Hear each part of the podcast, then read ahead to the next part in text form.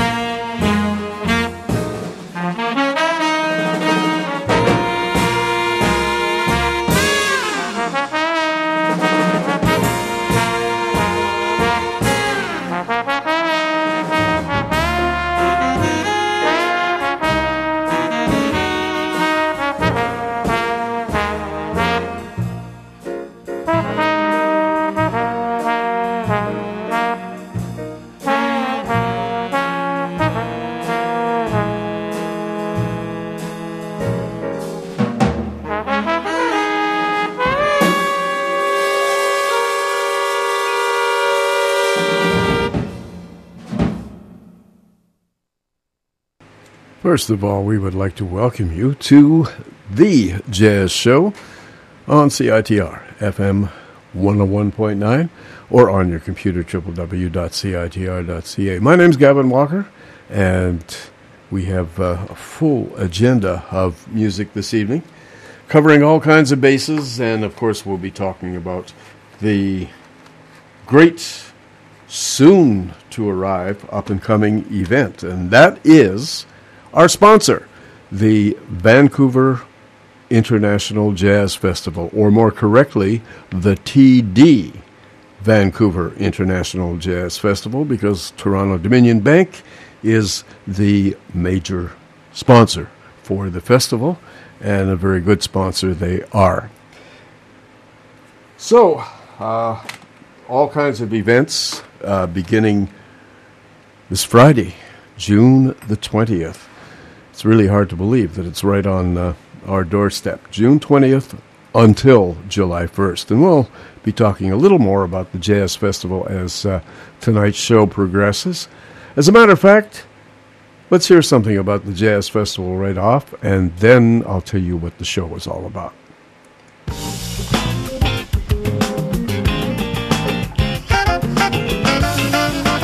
The TD Vancouver International Jazz Festival June 20th to July 1st. 1,800 artists from all over the world, 300 concerts, 35 indoor and outdoor venues. Get ready for the best 12 days of music.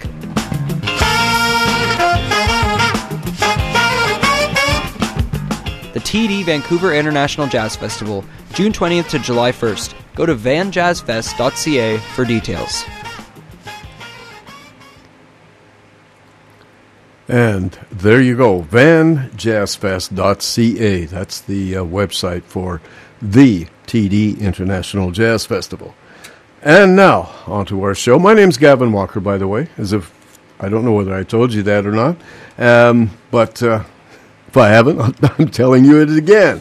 So there you go. Our jazz feature tonight, shortly after 11 o'clock, as usual, is a band that I call a living room band. In other words, as a matter of fact, the cover of the album, of the original LP album, they're all playing in a living room because there's enough room for everybody. There's no drums, no bass, no large instruments.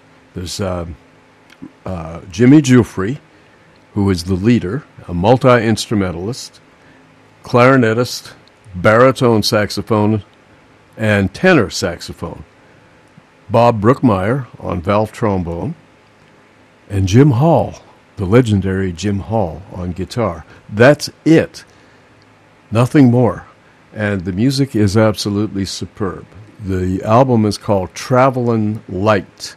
And Jimmy Giuffre was just such a, a unique musician. He, he changed his style um, many, many times throughout his long career. He passed away in 2008, uh, and he was 86 years old but he changed directions so many times. Um, and I call him the quiet avant gardist and went through different phases, and all those phases are important. Uh, musician Miles Davis did the same thing. Of course, Miles had a, a, huge name and charisma, and he was Miles Davis, so people knew about it. Whereas Jimmy Giuffre was a little more um, under the uh, whatever the, you know, under the wire, and and so uh, his music is not as well known, but it should be, and it's currently being reevaluated by many people. There are essays on what this man actually accomplished. And so we're going to hear this album called Travelin' Light with this living room band, as I uh, call it. Uh, it's made up of um, Jimmy Giuffre compositions plus some uh, really neat standard tunes that you would not expect jazz musicians to play. And um, I think you'll find the music uh, quite um, delightful and, and uh, it is rhythmic without actually having a rhythm section. Uh, it swings, it has all the elements of jazz. And this is where Jimmy Giuffre's genius was. Um, he, he would have this these bands with odd instrumentation, and yet it all it it couldn't be called any other kind of music except jazz music. His influences on this one are pastoral music, folk music, the blues, and jazz. And they all they all combine together in this three-piece band. So that's going to be our jazz feature tonight the unique music of Jimmy Giuffre. I'm going to play some uh, of his larger orchestral music earlier on in the show, so I hope you can stay around for that. I'd like to open the show with a musician who couldn't read music, never had a lesson in his life, took to the instrument, which was the piano, like a virtuoso, could play anything by ear could play in any key without any difficulty. He didn't know that keys like F sharp and C sharp um, were difficult keys. He simply played where a tune wherever his fingers lay, and he could hear it and play it correctly. Um, he was truly uh, a, a genius and created one of the most distinctive piano styles ever. And he also transcended jazz music. He was a very successful artist in that people that hated jazz liked his music because it was so accessible and so happy. He made people feel good. I'm talking about Erroll Garner, and it was his birthday uh, on Sunday. And I was just realized what an amazing musician he was. And um, Mike LeDonne, my good friend who's been out to Vancouver many times, posted something about Erroll Garner, and, and he, he just said he was such a natural uh, genius. And of course, a lot of people, um, he said, I, I, I would not want this to be an example to young musicians who think they could do something that Erroll Garner did. In other words, uh, not learn how to read music. Um, play by ear strictly, uh, all that kind of stuff. Garner was just an exceptional musician and human being and gifted and was was just such a natural. Interestingly enough, my one of my dear friends in this world uh, worked with Erroll Garner for years, and I'm talking about Wyatt Ruther, a great bass player who lived in Vancouver for about 15 years and he and I were were pretty good buddies. He told me some interesting Garner stories um, when they worked together and recorded together. Garner never told the band, uh, and it was usually a trio, just bass and drums. But he never told anybody what he was going to play. He was much like Thelonious Monk in that way. Uh, although not as austere as Thelonious Monk. Garner would merely smile, start to play a tune, and if you were the bass player, you had to look and listen to the introduction of the tune because every tune that he played had an introduction. So that would give the bass player a hint as to what the tune was going to be. And Wyatt told me, he said, I used to look at Erroll's left hand and the little finger. The little finger would tell me what key I was going to play that tune in. Because he said Garner played tunes in every key. It was just, uh, as I said before, wherever his fingers fell, it, that's that's the key he played it in. So that was that was kind of interesting, and he never told the band what he was going to play.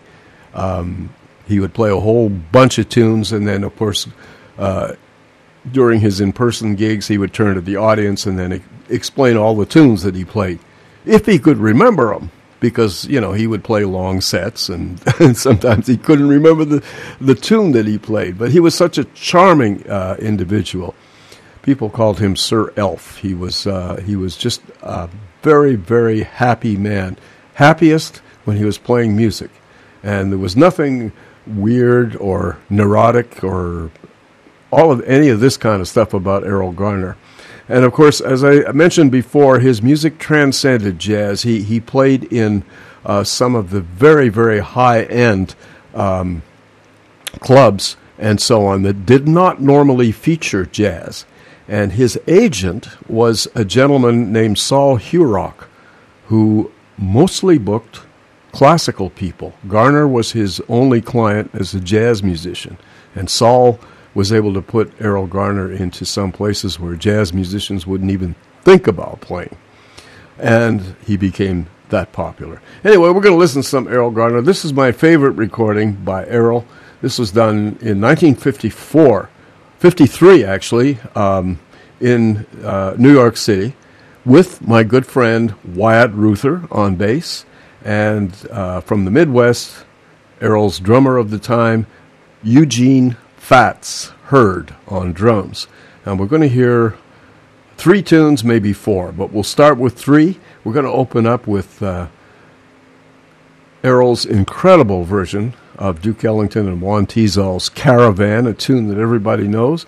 Then we're going to go to Isham Jones' great tune that uh, most jazz musicians play, There Is No Greater Love. And after that, we're going to turn to a tune that was written by George Shearing, the most popular tune that he ever wrote. It's the Lullaby of Birdland. And we may hear one more after that, but I'd just like to open the show to pay tribute to this one of the greatest of all jazz pianists and one of the most distinctive, Mr. Erroll Garner.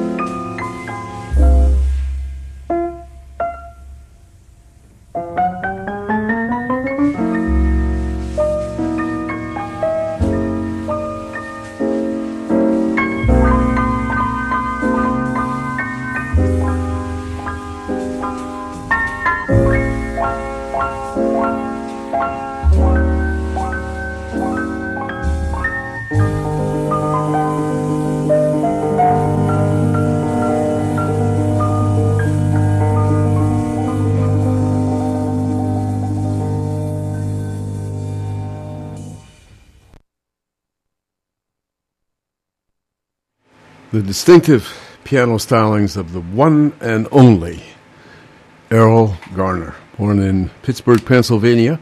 His brother, uh, Linton Garner, played here for uh, for years in Vancouver and was uh, definitely a mainstay of the Vancouver jazz scene. Errol sadly died of cardiac arrest in 1977. He was only 54 years old, but he had by then he had made his mark on uh, most piano players and uh, just one of the great stylists, and also just a musician that uh, you know such an exceptional talent. Um, that kind of talent doesn't uh, exist. A lot of people say, "Well, gee, you know, I could I could learn the piano and learn how to play like Erroll Garner. I wouldn't have to read music and go practice and go through all that hard stuff." Uh, well, you you just try it. Uh, Erroll Garner was a natural talent, and he performed here with his trio, his working trio of the time, uh, with my old friend who I miss uh, terribly. Wonderful uh, person and musician. We were we were pretty tight uh, Wyatt Ruther on bass, and Eugene Fats Heard on drums. Fats Heard. And we heard a whole bunch of tunes uh, played by Erroll Garner from uh, one of my all time favorite albums. Uh, we opened with Juan Tizol's and Duke Ellington's Caravan. Then we went to Isham Jones' great uh, tune called There Is No Greater Love. And then George Shearing's most popular tune, The Lullaby of Birdland. Then we went to uh, an Erroll Garner original called uh, The 711 Jump. And the final tune that we heard was his most famous composition. He just made that thing up. And this was the very first recording of a tune that has become immortal. Everybody knows the tune. Uh, words were put to it later. The tune, of course, was Misty. And Erroll wrote that tune all by himself, just sat down at the piano and kind of made it up and went from there and became his most well known composition. So, a little tribute to this great musician. I hope you enjoyed the music of Erroll Garner. As I said, he transcended jazz. In other words, he was able to play in in clubs that uh, didn't uh, necessarily feature jazz but uh, he was uh, um, most appreciated. He did all kinds of concerts, of course, and he was booked by one of the great classical music impresarios, Sol Hurok. And uh, Erroll Garner was Sol's only jazz client. And um, people that hated jazz music went to hear Erroll Garner because he made he made you feel so good uh, to just watch him and and to listen to his incredible piano styling. So we hope you enjoyed that little foray into uh, the distinctive piano stylings of the one and only Erroll Garner. We're going to come back with a musician who just passed away, a singer by the name of Little Jimmy Scott. And I'll tell you a little more about that and uh, who he was and his legacy after we uh, hear a couple of messages. First of all, this one.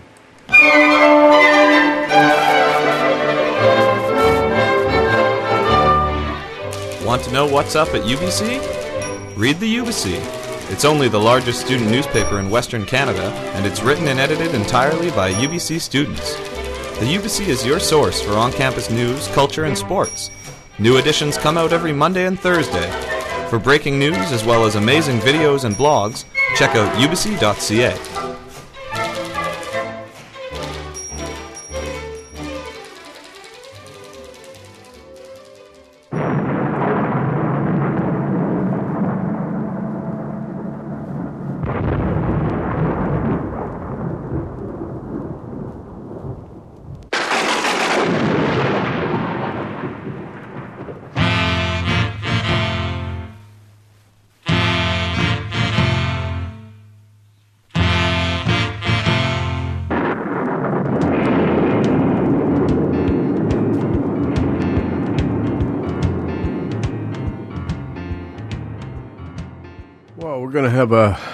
peek at the weather here.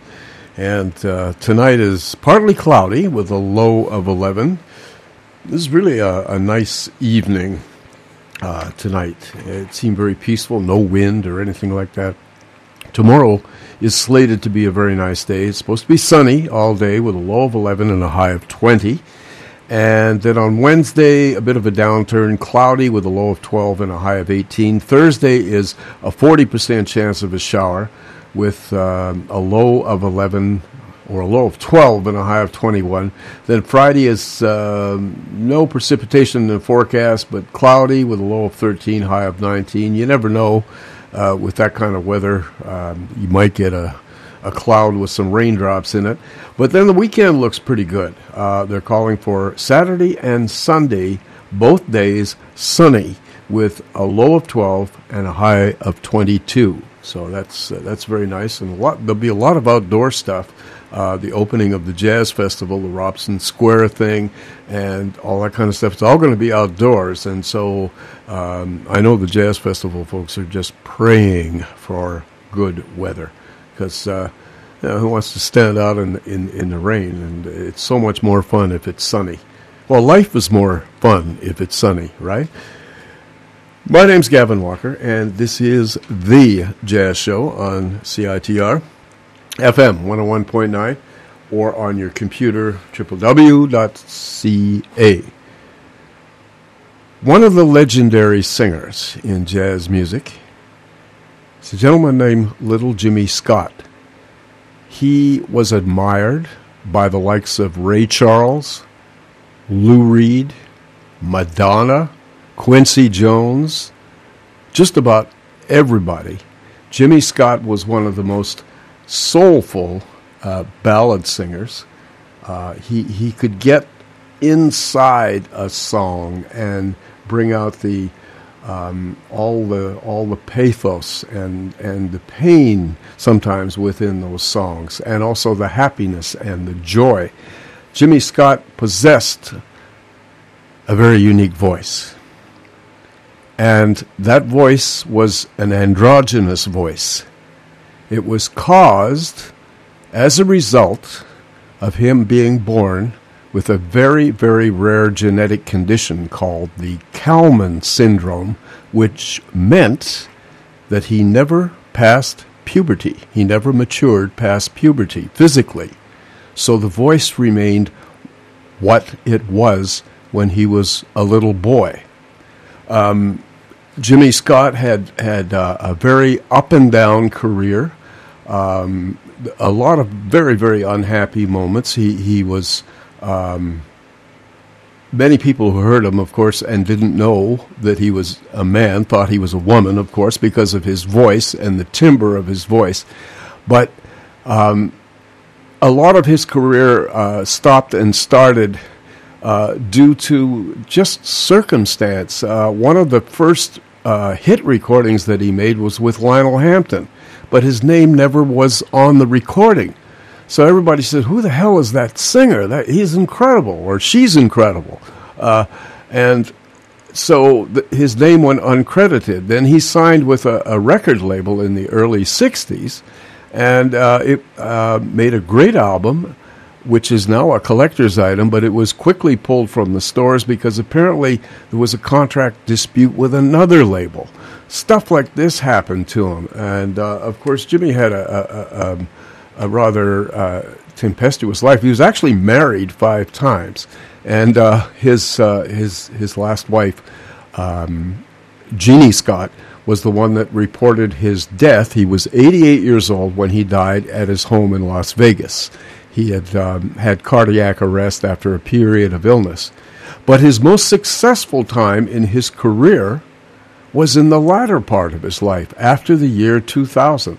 And we're going to hear an album uh, or some uh, three pieces from an album called Dream. And he's accompanied here, very distinguished company, Junior Mance on piano, Ron Carter on bass, Peyton Crossley on drums, and Milt Jackson on vibes. And on the second tune, a very close friend of mine who lives in New York. We work together here in Vancouver. We're in we were in several bands. A tenor saxophonist by the name of Patience Higgins, and he is on the on track number two. And we're going to hear three songs by Little Jimmy Scott as a tribute to to him, and and those of you that have never heard Little Jimmy Scott will be, I'm sure, intrigued by his voice. The first tune is a, is a standard tune uh, written by Henry Nemo.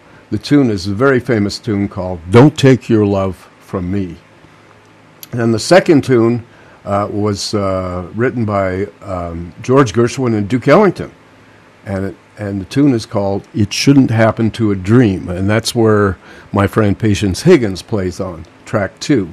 And the final tune is a great old standard written by Alan Freed and uh, called "I Cried for You."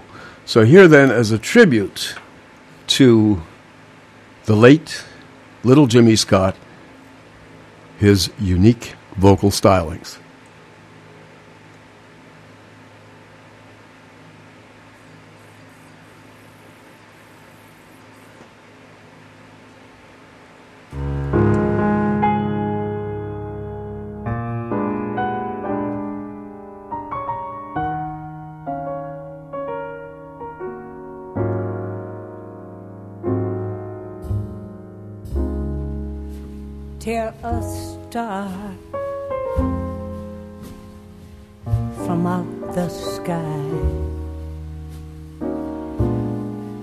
And the sky feels blue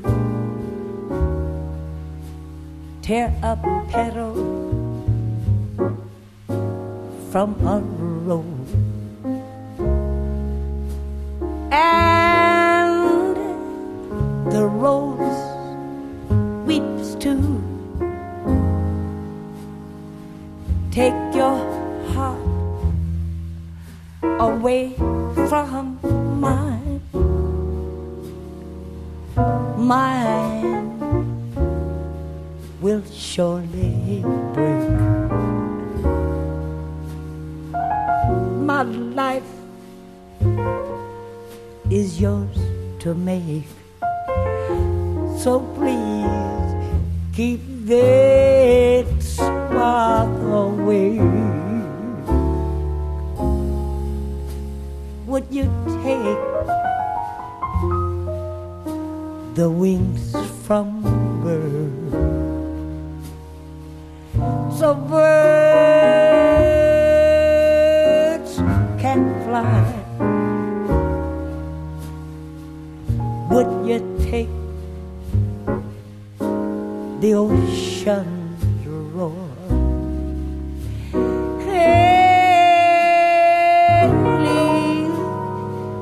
just a sigh. All this your heart won't let you do. Darling, what I beg of you don't take your love from me.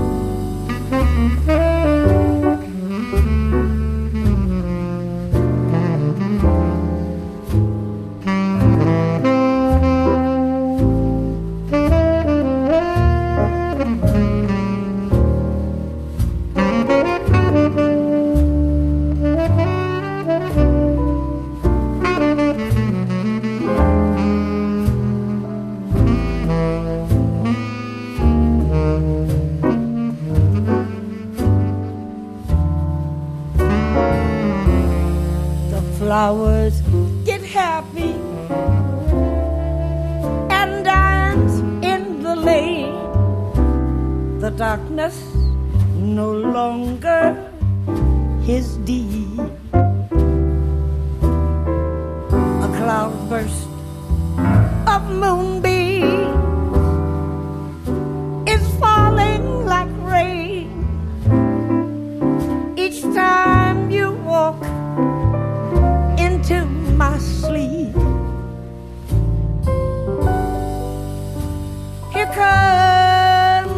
night cutting capers again.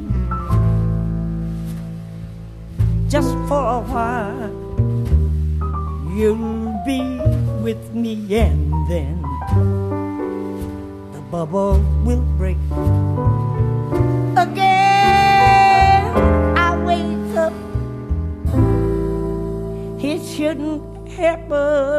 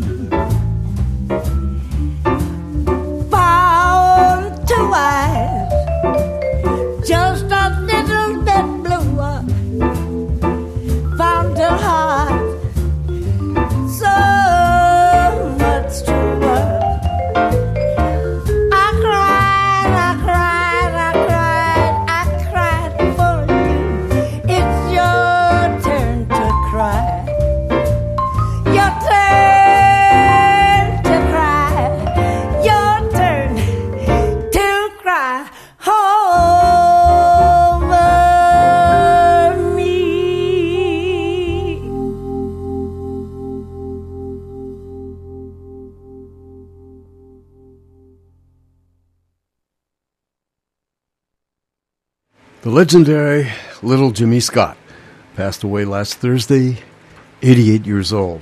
And most of his significant recordings were um, done in the latter part of his life. As I mentioned before, his career had a lot of fits and starts and didn't go anywhere. And um, he, he left music for long periods of time, worked as a, a tailor, a waiter, all, all this kind of stuff.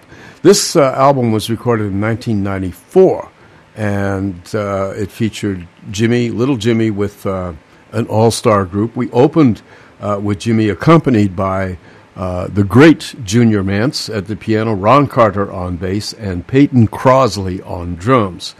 This second tune that we heard, um, the tenor saxophone was played by my old friend Patience Higgins. And um, the third tune, of course, was Mr. Scott was accompanied by the same uh, rhythm section, but with Milt Jackson on vibes. And of course, Jimmy had the respect of all the musicians. The tunes we heard, the first one was Don't Take Your Love From Me. The second one with Patience Higgins is uh, It Shouldn't Happen to a Dream. And the final tune with Milt Jackson, I Cried for You. So a small tribute to this uh, incredibly unique singer with this uh, rather strange androgynous voice and uh, haunting, and of course his way of uh, uh, dealing with the with the tunes. Little Jimmy Scott, and he was little. He was just a very very small man. He was uh, just he was under five foot tall. And as I said before, he was uh, he had this uh, rare genetic condition which uh, uh, prevented uh, him from experiencing puberty, and uh, it was called Kallman's syndrome, and extremely rare. And of course, one of the most unique singing voices, Jimmy Scott, little Jimmy Scott. Jimmy Giuffre is our jazz feature. I'd just like to remind you that my name's Gavin Walker, and, and you are listening to The Jazz Show on CITR FM 101.9 or on your computer, www.citr.ca. Jimmy Giuffre is our jazz feature artist this evening, this unique musician. Um, of course, was a multi instrumentalist. He had one of the most distinctively beautiful sounds on the clarinet. Um, he- had his own voice on tenor saxophone and also played baritone saxophone. Uh, was a composer and uh, was in the legendary Woody Herman Second Herd, which was one of the most the foremost uh, big bands of the late 40s. And uh, Jimmy Giuffre took Al Cohn's place in the band, playing tenor saxophone.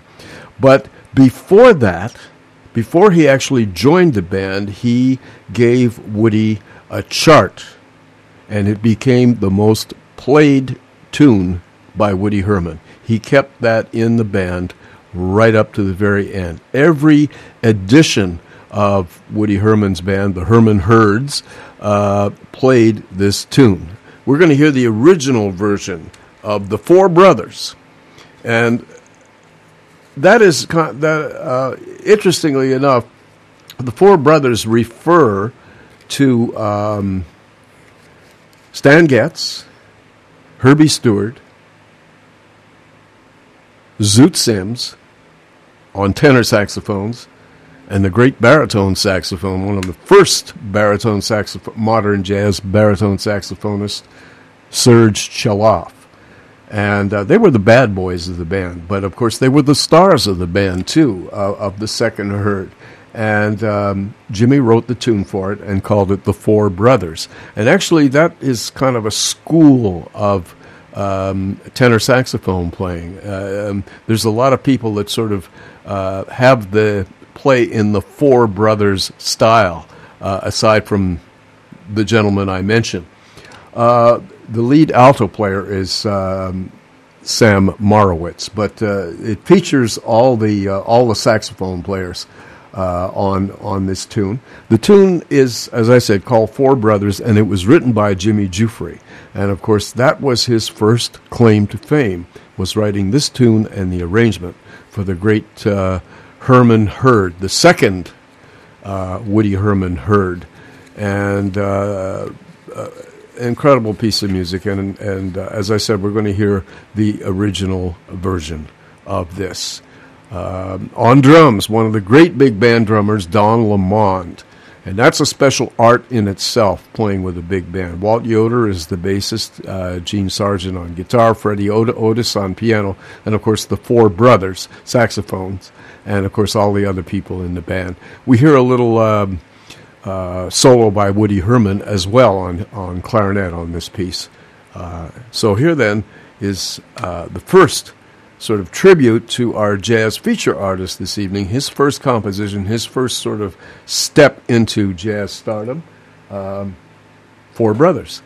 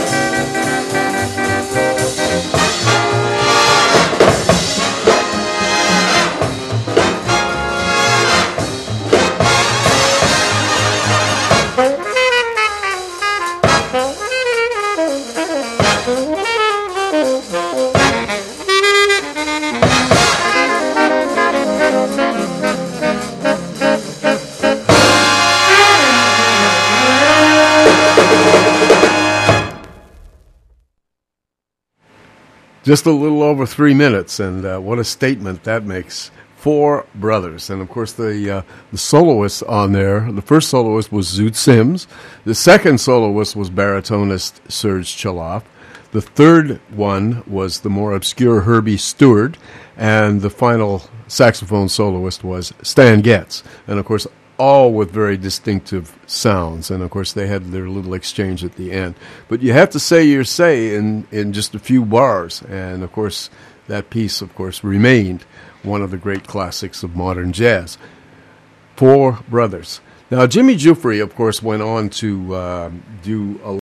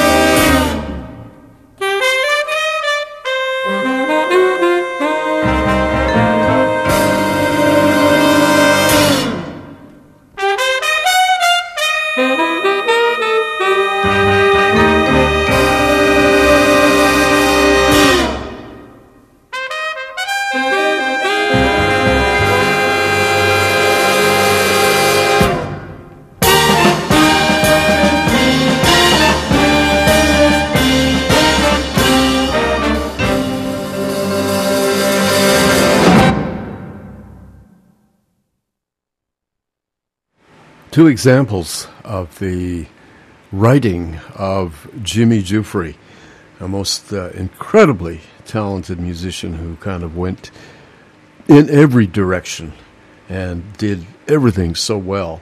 And we heard two pieces. The first piece was called Pharaoh, and it was written for a very large um, brass ensemble with everything trombones, French horns, tubas, trumpets, um, kettle drums.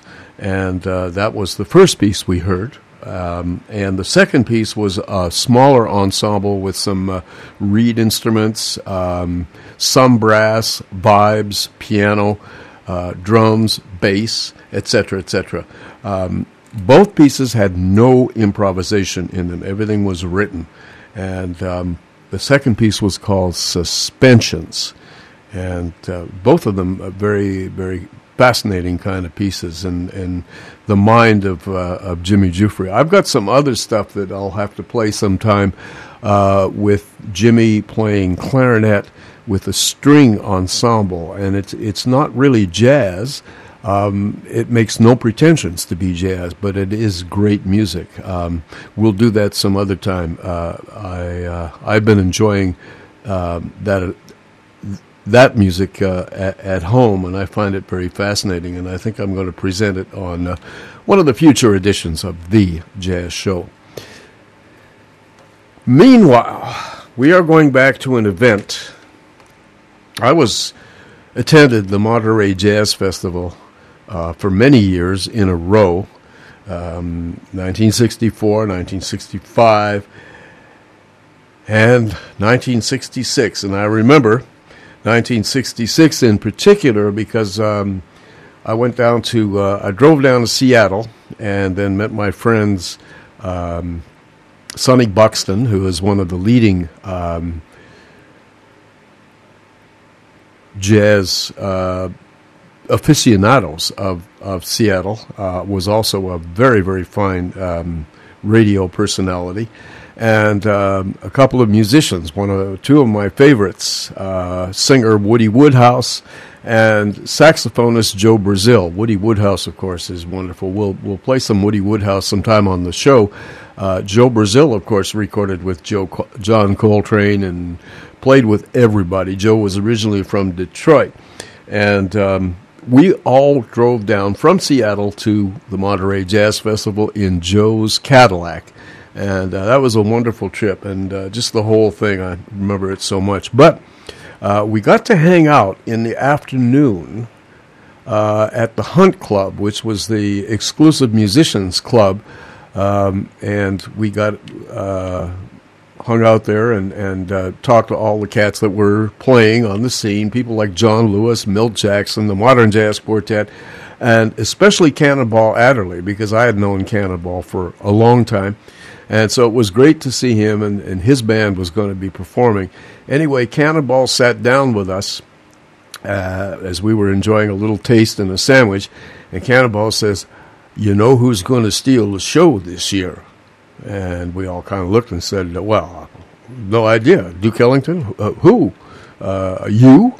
Uh, he said, No, man. Charles Lloyd. He said, You have never heard a band like Charles Lloyd's.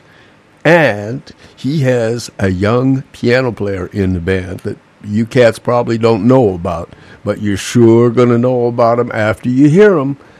You know about Charles Lloyd, you know about his bass player, Cecil McBee, and you know about his drummer, the young fellow, Jack DeJohnette. But you don't know about the piano player. So, you know, I said, well, okay, uh, who's the piano player?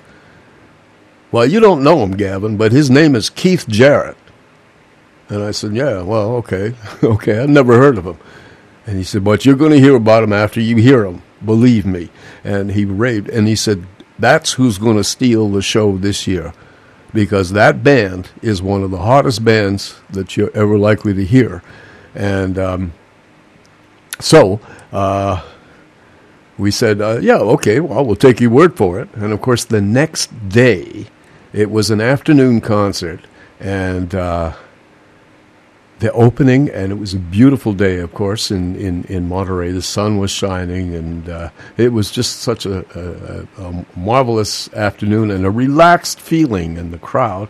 And of course, the the MC Jimmy Lyons came out to introduce Charles Lloyd and his quartet, and uh, they began the concert with the piece we're going to hear right now.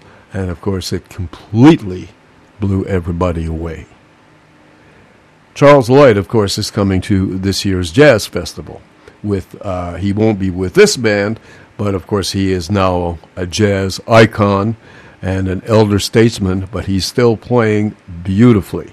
And uh, Charles Lloyd is one of the one of the concerts at this year's jazz festival that I think a lot of people are looking forward to because he always delivers. Anyway, we're going to take you back to Monterey, September 8th, 1966, or September 18th, 1966, and the band, as I mentioned before, a gentleman who I'd never heard of until I heard him, Keith Jarrett on piano, Cecil McBee on bass, Jack DeJohnette on drums, and Charles Lloyd on tenor saxophone. This is Charles' composition. It's entitled forest flower.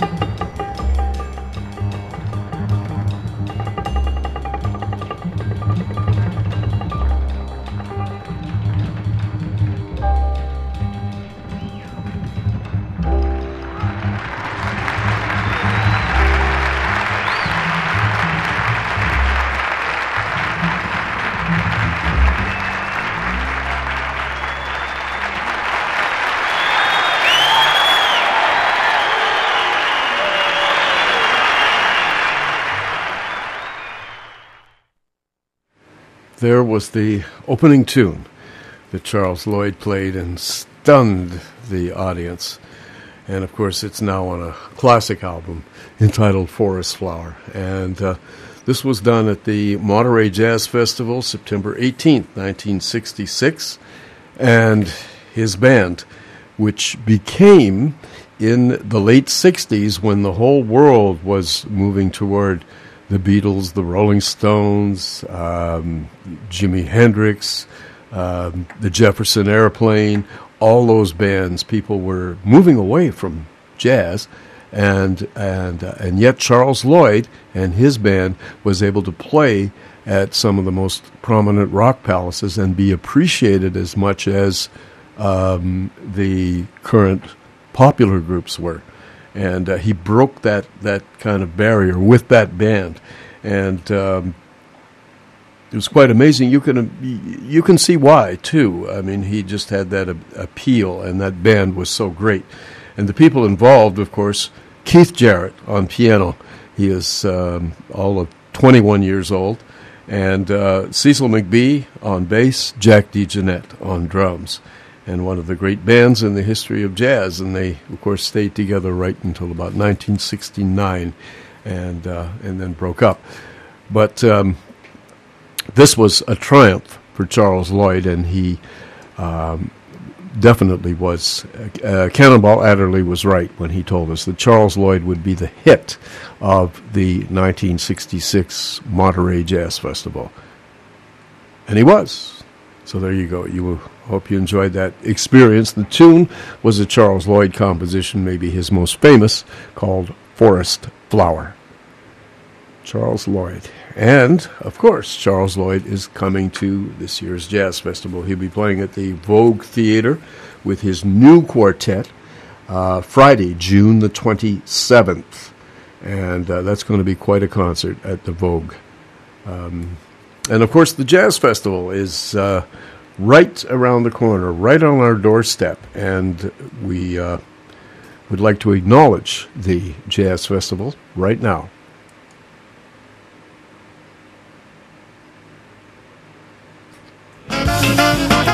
The TD Vancouver International Jazz Festival, June 20th to July 1st. 1,800 artists from all over the world, 300 concerts, 35 indoor and outdoor venues. Get ready for the best 12 days of music.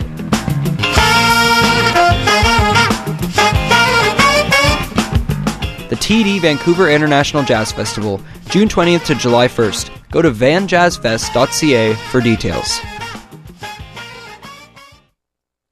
That's exactly what you do. You can find out uh, ticket prices, uh, locations of the artists, where they're playing. You can set your own time schedule by uh, going onto that site and uh, all the events and concerts that you would like to hear. And of course, there's all these this incredible variety of people coming this year to the Jazz Festival. Bobby McFerrin, um, Charles Lloyd, as I mentioned, Arturo Sandoval, uh, Maceo Parker, uh, Cassandra Wilson, uh, Christian McBride, Jason Marsalis, Norma Winstone, John Korsrud's Hard Rubber Orchestra, and the Darcy James Argue's Secret Society. These two large, very adventurous bands. All kinds of stuff um, is at this year's Jazz Festival. The 29th annual Toronto Dominion Vancouver International Jazz Festival, and of course, we're proud to have them as a sponsor of this program as well. And speaking of this program, my name is Gavin Walker, and this is The Jazz Show on CITR FM 101.9 or on your computer, www.citr.ca. We're going to get into our jazz feature in a very few moments. Uh, I'd just like to tell you a couple of brief things. Of course, another fine website, besides the one just mentioned, is Brian Nation's website, and you can see uh, all kinds of stuff on that website. That's vancouverjazz.com and uh, put together by, by Brian and uh, uh, all the small gigs around Vancouver. Uh, we don't have a central uh, place like the cellar was um, now, but there's all sorts of venues that have sprung up uh, in Vancouver, and uh, you best uh, go on to Brian's website and find out who's playing what, where, and when. And of course, the Jazz Festival, uh, as I said, will have all kinds of things going on. So there you go. That's VancouverJazz.com. Ken Speller, my buddy, who uh, repairs uh, woodwind instruments. He's located at 13th and Lonsdale in North Vancouver. Really, really good repairman. Works from his home, so he keeps his prices very reasonable. He's an excellent musician himself and knows what's going on when it comes to repairing uh, clarinets, saxophones, um, and the other woodwind instruments. He knows how to overhaul them, he knows how to tweak them and make them sound uh, as good as they possibly can. And of course, when you play them, you're going to sound as good as you possibly can. So there you go. Ken as a phone.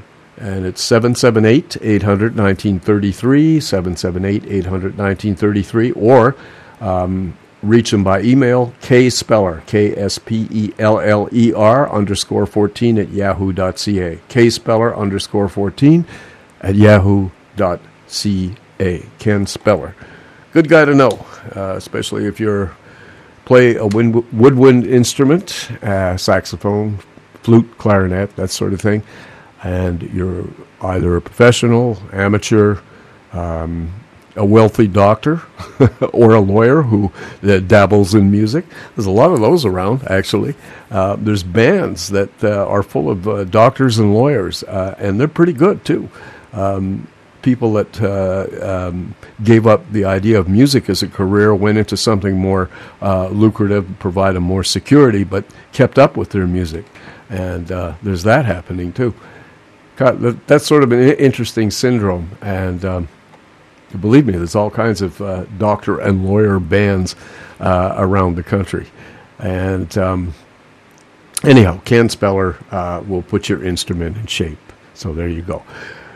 Our jazz feature tonight is Jimmy Giuffre. Jimmy Giuffre was born in uh, Dallas, Texas, and uh, he is uh, just such an incredible, uh, wide ranging musician. Um, he stylistically, uh, Jimmy has probably explored just about every aspect of, of uh, jazz music and uh, changed his style over the years. And, and uh, quite amazing. Um, he, of course, played the clarinet. Uh, he played flute as well, um, and all the saxophones. But he was prominently featured on tenor and baritone saxophone. James Peter Giuffre uh, was, a, of course, a wonderful composer and arranger. We heard some of his uh, uh, large ensemble music earlier on in the show, and he uh, played with Woody Herman in the late 40s, early 50s, and of course wrote the immortal tune Four Brothers. Then he settled in Los Angeles and began to uh, appear with um, uh, different musicians in the in the Los Angeles area. He joined Howard Rumsey's Lighthouse All Stars, which um, played at a, a, club called the Lighthouse in Hermosa Beach. And uh, the All Stars were all the top jazz musicians in uh, in Los Angeles. Uh, Giuffre later hooked up with Shorty Rogers, the the uh, the trumpeter, and his band, Shorty Rogers and the Giants. And then Giuffre went out on his own and and uh, recorded a number of very interesting albums on Capitol Records with his quartet. And he used the bass and the drums not to state the rhythm, but to play to sort of interchange and uh, he called it implicit rhythm rather than explicit rhythm. So that was one of his first uh, experiments. Some very interesting music, and I remember hating it at first when I first uh, when I first listened to it. I thought, "What, what the hell is that?" You know. Uh, but then again, uh, I I later grew up and realized that uh, it was incredible music. Uh, Jimmy's next step was to form um, a trio with guitarist Jim Hall and uh, bassist uh, Ralph Pena, or uh, later on replaced by Jim Atlas, and uh, Giuffre on his three main instruments the clarinet, which he had the most distinctive voice on, on the tenor saxophone, and the baritone saxophone. And uh, they played kind of blues based folk jazz. And it was most interesting. We're going to hear the next step on the jazz feature where he replaced the bass with the valve trombone of Bob Brookmeyer. So you had a living room band here. You had Brookmeyer on valve trombone, Jim Hall, who was retained on guitar, and Giuffre on his instruments. And they did this beautiful album called Travelin' Light, and that's the album we're going to feature uh, tonight. Giuffre, of course, went on to other things. He um, did arranging and so on. He moved to finally moved to New York, and um, uh, started a new trio, which was very avant garde with uh, uh, Paul Bley on piano and Steve Swallow on bass, and they performed some incredible, um, really outside music, but not not threatening, not not music that was so abstract that you couldn't glom onto. Um, Jimmy also um, did some performing on the tenor saxophone and played very very much like Sonny Rollins and uh, did all kinds of stuff. And of course, went into teaching later on in his career, and and continued to uh, to make uh, most interesting music. So that's that's basically kind of a capsule history of, of Jimmy Giuffre. He died April twenty fourth. 2008. He was born April 26, 1921, in Dallas, as I said, died April 24, 2008. He was 86 years old in his home uh, as a result of uh, Parkinson's disease. So here is this wonderful album called Traveling Light. Came out on Atlantic Records. It was recorded in January in uh, 1958 in New York City. And the tunes that we're going to hear, uh, there's a whole group of Jimmy Giuffre original compositions on this album, and we open with one called Picking 'em Up and Laying 'em Down. And uh, that's the first tune. The second tune is a beautiful pastoral piece of music called The Green Country. And that may remind you of, uh, you know, uh, endless fields and flowers and so on and so forth. Very, very beautiful piece of music. Um, tune number three is called The Lonely Time, uh, another Giuffre composition. Then we go into the title track, which was the Johnny Mercer tune, and it's called Travelin' Light, and it has kind of a, a nice bluesy feature. Then we go to, into a great tune by um, Ted Warren and uh, uh, Harry Dubin, and it was called 42nd Street, all about New York. And uh, then a great tune which uh, uh, people sing at parties and so on. The tune is called "Show Me the Way to Go Home," and you know that tune. You you probably sung it uh, campgrounds. People sing that that kind of song, and um, Giuffre picked that to uh, to be on the album. Uh, then the tune following "Show Me the Way to Go Home" is one called "The Swamp People." Uh, that's a Jimmy Giuffre composition, and the set ends with a tune that, again that everybody knows, and, and it's one of those campfire type tunes. It's called "California, Here I Come." California, here I come, right back where I started from, and I'm sure we've all sung that in uh, uh, in various contexts, drunk or sober. So there, there you go. We're going to hear Jimmy, of course, on his most distinctive instrument, his clarinet uh, where he plays quietly in the low register of that instrument, gets a beautiful woody sound on the instrument. Uh, we'll also hear him on tenor saxophone and baritone saxophone. Jim Hall, the great Jim Hall on guitar, and Bob Brookmeyer on valve trombone. As I said, a living room band. Here is our jazz feature tonight Jimmy Giuffre, Traveling Light. Hope you enjoy this music. I know you will.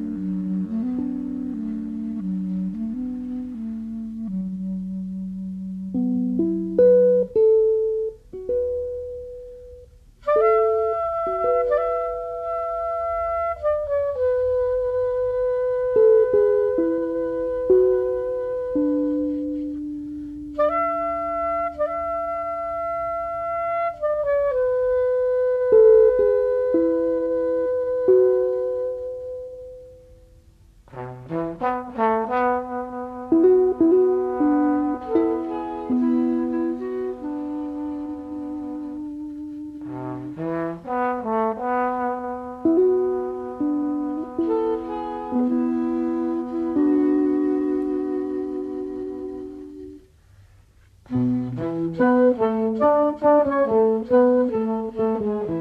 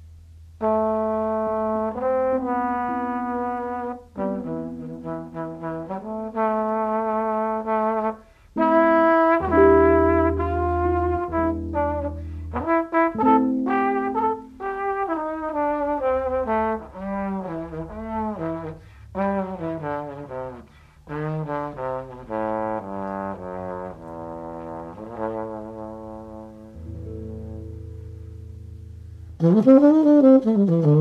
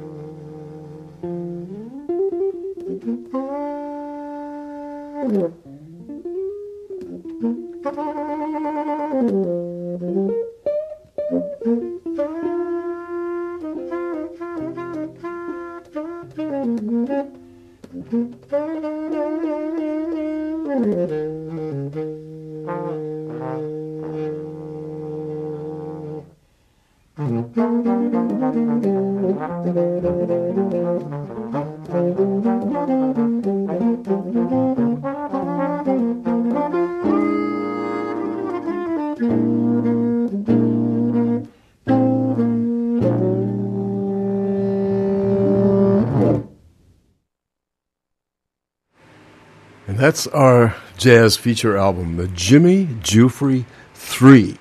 What a unique band. As I said, uh, a living room band. As a matter of fact, the cover, uh, the original cover of the Atlantic album, is, has all of them playing in the living room with the curtains and the lamp and everything else because they fitted in there. There was no bass, drums, or anything like that, and you could they played quietly, and uh, it would have worked. Trav'lin' Light was the name of the album. And of course, Mr. Giuffre, the uh, he put together this beautiful little trio. He played the clarinet, the tenor, and the baritone saxophone, and arranged all of the music. Bob Brookmeyer was on valve trombone, and on guitar, the one and only, recently departed Jim Hall. Perfect for this band. The um, pieces of music we heard, uh, we opened with Jimmy's uh, great composition called Picking 'em Up and Laying 'em Down. And then we moved to uh, the next uh, piece of music, which is uh, called The Green Country. And that was kind of like a, a pastoral piece of music. You can imagine, you know, green fields, flowers, endless kind of thing. Very beautiful piece of music. And following that was a, an equally reflective piece of music called The Lonely Time, all written by Jimmy Giuffre. Then we went to the first um, standard, which actually was a pop tune written by Johnny Mercer, and the tune was uh, a, a, bluesy interpretation of his tune Travelin' Light, and that was the title of the album. Then we went to a, a very different uh, kind of a pop tune, not very often used by uh, modern jazz guys, but the tune was 42nd Street, written by Harry Warren. And then we heard uh, a campfire tune, Show Me the Way to Go Home. And then uh, another Jimmy Giuffre composition called The Swamp People. And the final tune was, yeah, yes, then there again, another campfire tune California, Here I Come, written by Al Jolson and uh, a few other people.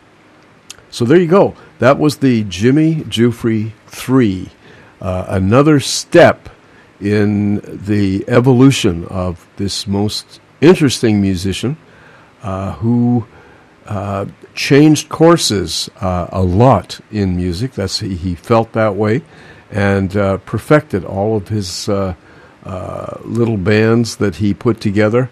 And Jimmy went from this kind of music to the outer reaches of the avant-garde as well, and wrote for large and small ensembles. we're going to play a couple more tunes. But this is from a trio that preceded this one. And we're going to hear two tunes, uh, both written by Jimmy Giuffre and played, as I said, by the group that he had just before the one we just heard.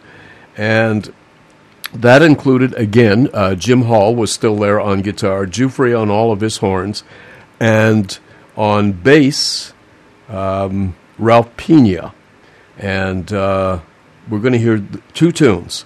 The first one is called The Crawdad Suite, and the second one is possibly Giuffre's most famous composition.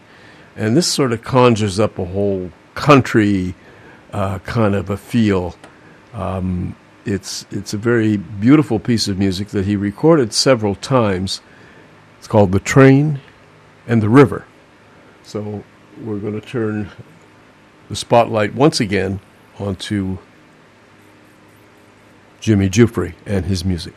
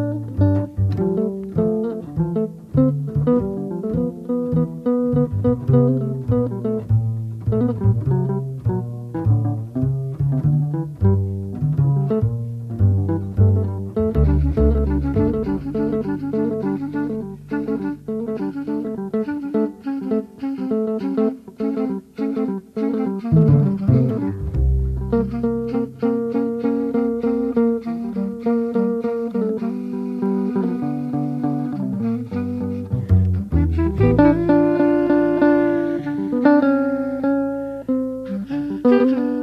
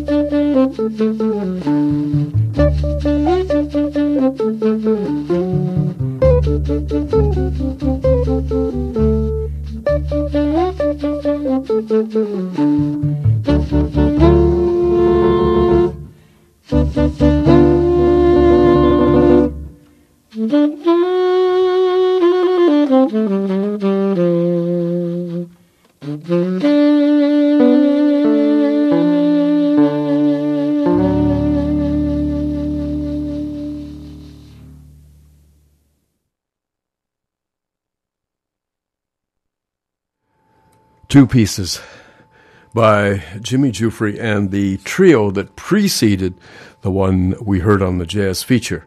And this uh, Mr. Giuffre, of course, playing uh, clarinet, his most dis- distinctive instrument, uh, tenor saxophone and baritone saxophone, along with Jim Hall on guitar and Ralph Peña on bass. And we heard two compositions, both by um, Jimmy Giuffre. The first one was called The Green not the Green Country, uh, the Crawdad Suite. And the second one is one of his most famous compositions, The Train and the River. Jimmy Giuffre, our jazz feature artist this evening. We'd like to close the show with some solo piano, and he is um, one of my all time favorite piano players.